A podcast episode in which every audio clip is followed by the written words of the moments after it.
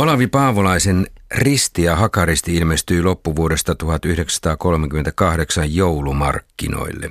Paavolainen teki sen aika hektisesti pienten alkuvaikeuksien jälkeen. Aikalaiskritiikeissä Paavolaista jopa kuvattiin salanatsiksi, koska Paavolainen puhui natsismista ja fasismista ilmeisen ihailevasti.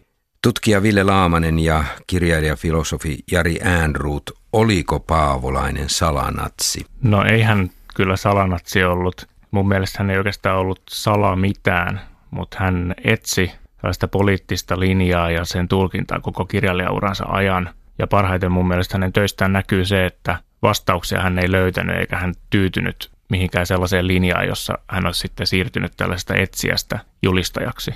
Mutta se on hyvin kiehtovaa, miten hän kuvaa sekä viehtymystä että vastenmielisyyttään ja kaikkea siltä väliltä natsismiin ja, ja muuhunkin 30-luvun ilmiöihin liittyen. Joo, mä oon kyllä Villen kanssa hyvin pitkälle samaa mieltä tästä asiasta, että se on Paavolaisen niin kuin metodi, hänen tapansa niin kuin työskennellä ja se voi aiheuttaa väärinymmärryksiä. Mutta että joo, onhan tämäkin kirjan niin kuin mottona tämä kuuluisa ajatus, että minä en määrittele, minä en ehdota, minä paljastan. Eli hän pyrki tavallaan kirjailijana pikemminkin niin kuin suodattamaan esiin jotakin, joka on niin kuin piilossa ja mikä on siinä ajassa piilossa, tuomaan sen esiin. Ikään kuin sitä kautta löytämään jonkun niin kuin, ehkä niin kuin salaisenkin koodin. Että jos hänellä oli jotain niin kuin salattua, niin hän pyrki sitä salattua kohti ja paljastamaan sen. Ei hänellä itsellään ollut mitään salaista agendaa tai ohjelmaa. Kun Paavolaista, jos ketä, on pidetty näkijänä ja, ja oivaltavana historian tulkkina jo etukäteen asioiden ikään kuin näkijänä, niin miten on mahdollista, että tässä Risti ja Hakaristi-teoksessa, joka oli siis kolmas osa tästä Paavolaisen trilogiasta, miten hän ei tässäkään kirjoita juurikaan paljon sodan uhkasta, tulevasta sodasta? No sotahan ei ollut tuolloin vielä alkanut Euroopassa. Vuonna 1938, ei. ei. Ja mä itse ajattelen niin, että ennen kuin sota todella syttyy, niin ei sitä ihan hirvittävän herkästi lähdetä ennustaa.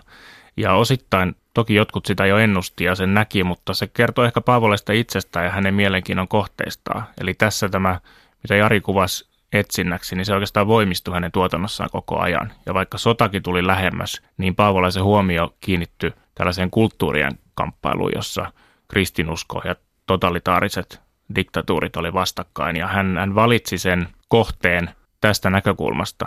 Ja sitten täytyy muistaa, että hän kävi Natsi-Saksassa vuonna 1936, mutta sen jälkeen hän ei tehnyt suuria Euroopan matkoja. Hän ei päässyt Neuvostoliittoon ennen kuin kesällä 1939, hän ei pystynyt laatimaan siitä kirjaa. Hän oli 37 pitkällä Etelä-Amerikan matkalla, niin tämäkin konkreettisesti etännytti hänet siitä Euroopan tilanteesta, vaikka hän sitä sitten paljon kommentoi. Yksi seikka, joka mulla tässä niin kuin toiseen kertaan lukiessa tätä siis 30 vuoden jälkeen oli se, että mä huomasin kuinka monipuolinen havainnoitsija ja etsiä Olavi Paavolainen oli ja oikeastaan itse ajattelin niin tätä lukiessa, että yllätyin kuinka paljon hän kirjoittaa sodan uhkasta. Hän kirjoittaa siitä, kuinka tämä länsimainen kulttuuri on semmoisessa tilassa, että nämä uudet virtaukset sisältää semmoisia jännitteitä, jotka voi purkautua vain tuhoisassa sodassa. Että kun hän kirjoittaa niin kuin fasismista Italian Mussolinin joukoista ja sitten kansallissosialismista. Hän kyllä tuo tämän esiin, mutta se ei ole mikään sellainen niin poliittinen pääteesi, mutta se on havaintojen tasolla siellä. Että tämä nuoriso, jota niin kuin koulutetaan, niin sen elinvoima voi purkautua vain tuhoisasti. Hän, niin kuin, hänellä on tämmöisiä lauseita siellä. Että kyllä se siellä on. Niin, mutta siellä on myös lauseita, että kansallissosialismi on tämän hetken elävintä todellisuutta. Siinä ei ole mitään niin kuin negatiivista eikä uhkaa vielä tuossa sanonnassa. Ei yksittäisissä semmoisissa lauseissa, mutta mm, just mm. tämä monipuolisuus, tämä kokonaisuus, tämä on tämä Paavolaisen menetelmä, että hän pyrkii niin kuin suodattamaan kaikkea mahdollista, tuomaan sen esiin ja sit, sitä kautta ikään kuin saamaan sen – niin kuin mä totesin, semmoisen jonkinlaisen koodin esiin, että se on sitten eri asia, saiko hän sen koodin esiin, mutta hän tulee kyllä niin kuin johtopäätöksiin ja, ja minusta hän on niin kuin ajattelijana, mä en tiedä mitä miltä Ville olet, joka olet paljon tutkinut Paavolasta, mutta hän on niin kuin tavallaan Spengleriläinen omalla tavallaan, että hän tutkii kulttuureita ottamatta kantaa niihin. Hän näkee ne eräänlaisina taivaankappaleiden liikkeinä niin sanotusti, että ne vaan elävät omaa elämäänsä, onko nyt kulttuuri kukoistuksen vaiheessa vai ei. Ja siitä johtuu tämä, että hän puhuu niin kuin kansallissosialismista niin kuin elävimpänä todellisuudesta. Hän haluaa niin kuin nähdä, että mikä on kulttuurissa elinvoimaista, koska se oli se Spenglerin juttu, että, että, että niin sivilisaatiolla on tämmöisiä elinvoimaisia vaiheita ja virtauksia ja sitten välillä taas ne painuvat alas ja ehkä sammuvat kokonaan. Ja sehän oli niin kuin Spenglerin teesi, että länsimainen kulttuuri on nyt tässä Untergang-vaiheessa.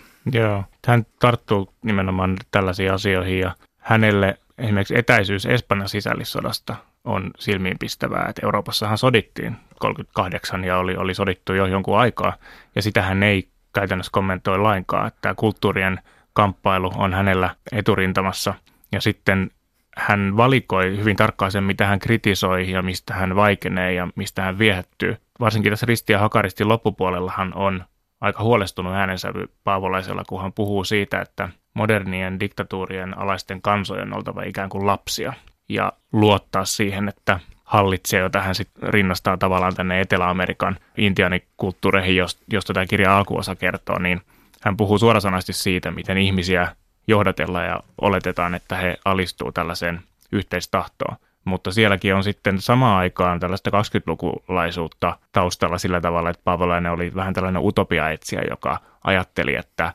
ihminen parhaimmillaan palvelisi jotain jaloa yhteiskuntamallia, olisi koneen osa. Että se ei hänen mielestään toteutunut 30-luvulla, mutta sitä hän silti etsi edelleen. Paavolaisen menetelmä, niin jossa hän katsoo nimenomaan kulttuurien välisiä ja sisäisiä ristiriitoja, niin se on musta sillä tavalla kiinnostavaa, että sillä tavalla saa, hän saa esiin jotain hyvin olennaista ja tärkeää. Ja, ja, ja oikeastaan se on tämä niin kirjan, vaikka hän sanoi, että hän ei määrittele eikä ehdota, vaan paljasta, niin hän kuitenkin ehdottaa, että meidän aikamme pääkonflikti on sitten uuden pakanallisuuden ja kristillisen monoteismin välinen jännite, eikä niinkään niin kuin bolsevismin ja kuin demokratian tai bolsevismin ja kansallissosialismin jännite. Että se on, se on niin kiinnostavaa ja mun mielestä siinä Paavolainen tavoitti jotain todella olennaista. Että, että mun mielestä on niin suuren kiitoksen arvoinen hanke häneltä, että hän niin heittäytyi ja pyrki tuomaan esiin jotakin sellaista, joka, joka ei ollut niin ihan ilmeistä,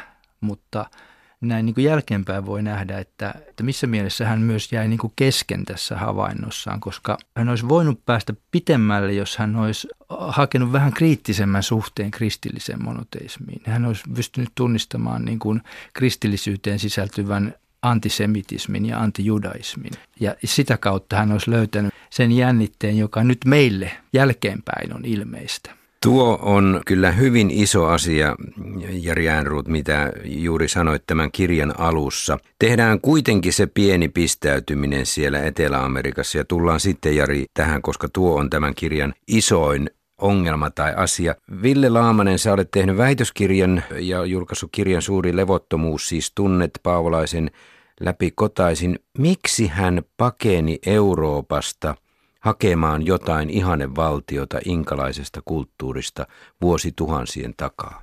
Uskon, että siihen oli kaksi tärkeää syytä. Toinen oli käytännöllinen. Hän olisi kyllä ensisijaisesti halunnut Neuvostoliittoon sen jälkeen, kun hän kävi Natsi-Saksassa, mutta ei saanut viisumia, mikä ei ehkä ole yllättävää, että juuri Saksassa käynyt ja siitä kiistanalaisen kirjan laatinut kirjailija ei sitä saanut sitten ihan loppuvuodesta 1936. Ja sitten hän kustantajansa kummeruksen Esko Aaltosen kanssa ilmeisesti sai tämän ajatuksen lähteä Etelä-Amerikkaan. Hän oli siellä viisi kuukautta. Ja se ei ollut sillä tavalla ihan tavatonta, että eurooppalaiset kirjailijat halus jonnekin uuden äärelle, missä on tuttua eurooppalaisuutta, missä on tämä kolonialistinen historia käsiteltävänä, jossa on mahdollisuus tehdä irtiotto. Paavolainen hän kirjoittaa 37 ilmestyneen lähtöä Loitsukirjan alussa. Tämä Risti ja Hakaristi on tavallaan jatkoa sille, että hän halusi kauemmas nähdäkseen lähelle. Ja se oli ihan käypä metodi siinä vaiheessa, kun Euroopassa kuohuja oli, oli vaikea saada selvää, mitä oikeastaan tapahtuu, jos haluaa nimenomaan päästä tämän politiikan ylätason ja kuohunnan taakse. Ja se, että hän sitten lähti etsimään sieltä varsinkin Inkavaltion tuhon historiasta jotain vertauksia Euroopan tilanteelle, niin se oli osittain ongelmallista, eikä hän aina mihinkään kovin selkeisiin johtopäätöksiin päässyt, mutta se kyllä paljastaa tällaisen niin kulttuurien kamppailun taistelun näkökulmasta hyvin kiinnostavia asioita, vaikka sellaiset varsinaiset johtopäätökset jää usein tekemättä tai vähän, vähän monitulkintaisiksi. Joo, ja se on minusta just oikeastaan Paavolaisen voima, että hän, hän ei yritä niin kuin men, hypätä johtopäätöksiä eikä yritäkään olla johdonmukainen, vaan hän just yrittää ikään kuin ilmaista sitä ristiriitaisuutta.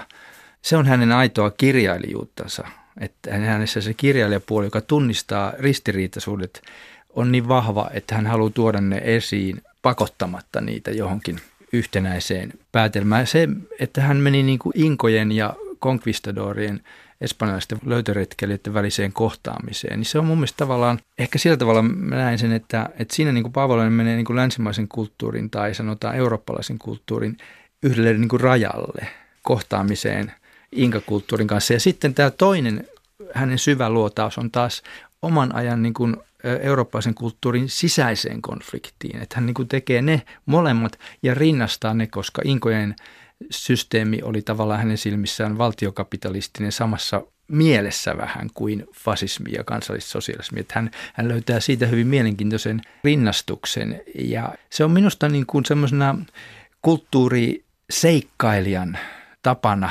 Se on aivan oikea, että pitää etsiä ne äärimmäiset konfliktit ja tutkia niitä. Silloin kun hän kirjoittaa Inkoista ja sitten hän kirjoittaa niin kuin Pisarosta, siis konkvistadorien johtajasta, niin hän on tavallaan niin kuin parhaimmillaan siinä, että hän eläytyy ihan yhtä voimakkaasti Pisaroon, kun hän eläytyy tähän viimeiseen inkahallitsijaan ja ihannoi heitä kumpaakin ja ylistää heitä tavallaan niin kuin suurina sankareina. Hän ei niin kuin tavallaan moralisoisi siinä kumpaakaan. Mä oon no. vähän eri mieltä sun kanssa, mutta Ville Laaminen. Joo, mä olisin lisännyt tähän, että, että se, että Paavolainen päättää kirjoittaa tällä tavalla tästä konquistadoria ja alkuperäiskansojen, eurooppalaisuuden ja ulkoeurooppalaisuuden kohtaamisesta, niin se palautuu myös siihen, että tällaista kirjallisuutta oli julkaistu Euroopassa jonkin verran aikaisempina vuosina ja Paavolainen inspiroitu siitä ja hän aika paljon myös suorastaan referoi saksaksi ja englanniksi ja ruotsiksi ilmestynyttä kirjallisuutta aina sitä paljastamatta että hänellä oli tavallaan selkeitä esikuvia tässä. Se, mitä hän sitten lopulta onnistuu sanomaan, on ehkä se Paavolaisen koko tuotannon epäselvin osuus, mutta se on aina kiehtonut mua senkin takia, että kyllä sellaisia selvästi sanoja ja julistajia on riittänyt ja ei me pelkästään Paavolaisen avulla ymmärrettäisi 30-lukua tai, tai näitä ilmiöitä, mutta sitten kun, kun me tiedetään mitä on tapahtunut ja oli, oli suorapuheisempia kirjailijoita ja kulttuurivaikuttajia, niin Paavolainen onnistuu tuomaan siihen sen etsinnän ja sen epätietoisuuden ja sen vähän toisesta kulmasta katsomisen ja sellaisen intellektuaalisen tyytymättömyyden, joka ajoi häntä sitten etsimään vähän omaperäisempiä ratkaisuja. Mutta Paavolainen etsi tässä kirjassa Risti ja Hakaristi vuonna 1938 suurta linjaa. Ja nyt mä teen suuren yksinkertaistuksen ja yritän etsiä suurta linjaa. Jari Äänrut, mä oon sun kanssa eri mieltä siitä, että minä näen tämän tuote eurooppalaisen kristinuskon väkisen viemisen Etelä-Amerikan ihanteelliseen inkavaltioon sellaisena seikkana, että Paavolainen minulle ainakin kertoo, että eurooppalaisessa kristinuskossa on jotain tuhoavaa, hävittävää ja se täytyy uudistaa. Ja sitten kun kirja etenee ja se tulee kansallissosialismin ja kristinuskon välisten asioiden selvittämiseen, niin sehän onkin aika hyytävää luettavaa tässä vaiheessa, millä tavalla Saksan kirkkoa ryhdyttiin muokkaamaan siihen suuntaan, että sieltä ei nouse ääniä juutalaisvastaisuutta kritisoimaan, vaan Saksan kirkko pikkuhiljaa puhdistettiin.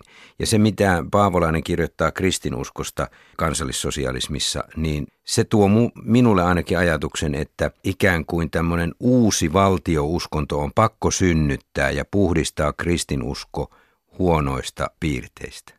Niin, kyllä joo. Siis hän aika tarkkaan... Me ollaankin samaa mieltä tavallaan. Referoi sitä, tai siis tavallaan kuvaa sitä prosessia, joka Saksassa oli käynnissä, tämä missä tavallaan tätä pakanallista germanisuutta ristisiitetään kristillisyyteen ja luodaan tämmöistä positiivista kristinuskoa, josta niin kuin poistetaan tämä tämmöinen lammasmainen orjausko. Kyllä Paavolainen sen niin kuin hyvin tunnistaa, mutta se mitä Paavolainen ei tuo esiin kristinuskosta on hyvin kiinnostavaa. Se on niin kuin luterilaisuuteen kuuluva verenhimoinen antisemitismi, joka on siis kiteytyy Lutherin teokseen juutalaisista ja heidän valheistaan, josta tota, just tuossa 30-luvun loppuvuosina otettiin niin kuin kymmeniä painoksia, kansanpainoksia Saksassa ja sitä myytiin ainakin miljoona kappaletta. Ja siis se ilmestyi suomeksi 39. Siis alkuperäinen teos on 1534 kirjoitettu tai jotain semmoista. Ja se, sillä on niin kuin pitkä historia Saksassa, että siinä mielessä tämä niin kuin luterilaisuuden sisältämä hyvin vahva antisemitismi, niin se oli minun mielestä yksi keskeinen tekijä siihen, että kansallissosialistinen juutalaisviha oli niin helppo levittää Saksassa. Tämä on semmoinen niin kuin asia, jota luterilaisessa maassa ei hyvin mielellään muisteta, mutta näin, näin se on. Ja siinä Lutherin teoksessahan on sama ohjelma, minkä miten juutalaiskysymys ratkaistaan, niin se on se sama ohjelma, joka oli kansallissosialisteilla kansallisosialistit lisäsi siihen vaan tämän totaalisen tuhon, enlöysungin. Että siellä on kaikki leireille laittaminen, synagogien tuhoamiset ja, ja niin edespäin. Että se on hyytävä luettava ja se on verkossa luettavissa, että olkaa hyvä ja katsokaa sieltä. Ville Laamanen, Kirjassasi mainitset muun muassa, että Paavolainen oli ehtinyt nostaa antikristillisyyden aikansa tärkeimmäksi ja samalla vaikutusvaltaisimmaksi voimatekijäksi. Kerro tarkemmin, mitä tämä antikristillisyys Paavolaisella tarkoitti. Se tarkoitti sitä, että hän näki, että erityisesti Natsi-Saksassa, mutta myös fasistissa Italiassa, jossa hän ei itse vierailu, mutta jota hän pyrki sitten kommentoimaan yhä enemmän, ja näin tekeekin tässä Risti- ja Hakaristikirjassa, että fasismi ja kansallissosialismi oli itse asiassa uusia uskontoja, että hän puhuu niistä tällaisina uuspakanallisina liikkeinä. Ja sen takia hän ohjautuukin niin vahvasti tähän kun uskonnon kautta näkyvään kulttuurien kamppailuun. Eli kun hän oli vuonna 1936 Saksassa itse ja näki kansallissosialistisen puolueen suuret puoluepäivät, niin hän kirjoitti, että ruumiin kulttuuri on aikamme tunnusilmiö. Mutta sitten se muuttui sillä tavalla se hänen suuren linjan etsintä, että hän itse asiassa ajatteli, että on kysymys uskontojen kamppailusta ja hän halusi nähdä totalitaarisen politiikan uuspakanallisena ilmiönä. Ja tähän hän pyrki sitten sovittamaan tämän, tämän oman kulttuurikritiikkinsä. Miten on mahdollista, että Paavolainen samalla unohtaa sen kristillisyyden tasa-arvoperiaatteen, yksilöllisyyden ja jossain määrin myös humanismin? Kyllähän mainitsee ne. Joo, mukaan mielestä hän ei unohda niitä. Hän ei ohita niitä, mutta hän on ilmeisesti sitä mieltä, että kristinusko kun elävänä todellisuutena ja, ja kulttuurin osana on menettänyt niin kosketuksen näihin perusasioihin. Ja sen takia se on tullut niin vahvasti haastetuksi sitten totalitaarisen politiikan ja kulttuurin osalta. Ja Paavolainenhan rinnastaa enemmän vielä edellisessä kirjassa, mutta myös tässä Risti- ja Hakaristikirjassa kommunismia ja alkukristillisyyttä. Eli hän tavoittelee tällaista kristinuskon syvintä olemusta, itse asiassa tällaista kommunistisesta yhteisöllisyyden ihanteesta ja kirjoittaa myös tietystä Etelä-Amerikan alkuperäiskulttuureista tällä näkökulmalla. Ja hän tunnustaa selvästi kristinuskon määrittävän tekijän siinä eurooppalaisen aateperinnön ja todellisuuden kokonaisuudessa, joka on haastettuna, mutta hän epäilee, että se ei ehkä pärjää tälle uudelle uskonnolle. Kyllä näin, että hän ei niin pelaa kumpaakaan hevosta minusta. Mutta hän niin toteaa, että tämä jännite on olemassa ja tämä kristillisen humanismin arvo, se todetaan, mutta hän ei halua ottaa sitä askelta, että hän sanoi, että meidän täytyy kaikkien ryhmittäytyä sen taakse ja vastustaa tätä. Kysymys kuuluu, miksi hän ei tee sitä ja olisiko hänen pitänyt tehdä se. Tämä on se vaan se meidän jälkeenpäin asettama kysymys. Hänen menetelmänsä kannalta ja näkökulmansa ja niin kuin katsensa kannalta minusta ei hänen pidä tehdä sitä. Hän, hän todellakin pyrkii vain paljastamaan, tuomaan sen esille. Ja hänen, niin kuin, hänen niin kuin, tavallaan intohimonsa ei muod- kohdistu mielipiteen muodostamiseen, vaan kuvan antamiseen. Tuo on mun mielestä hyvin luonnehdittu, että hänen intohimonsa kohdistuu johonkin ja hän tekee tietoisen ratkaisun – näin niin kuin pitkään Paavolaista luki, lukeneena ja hänestä kirjoittaneena, kyllä mä vaan kaipaisin häntä, häneltä suurempaa moraalista rohkeutta ja kantaottavuutta, koska hän, hän näki, hän oli lukenut ja hän oli kokenut, että Paavolaista ei pidä mun mielestä sellaiseksi moraaliseksi näkijäksi tai johtotähdeksi asettaa.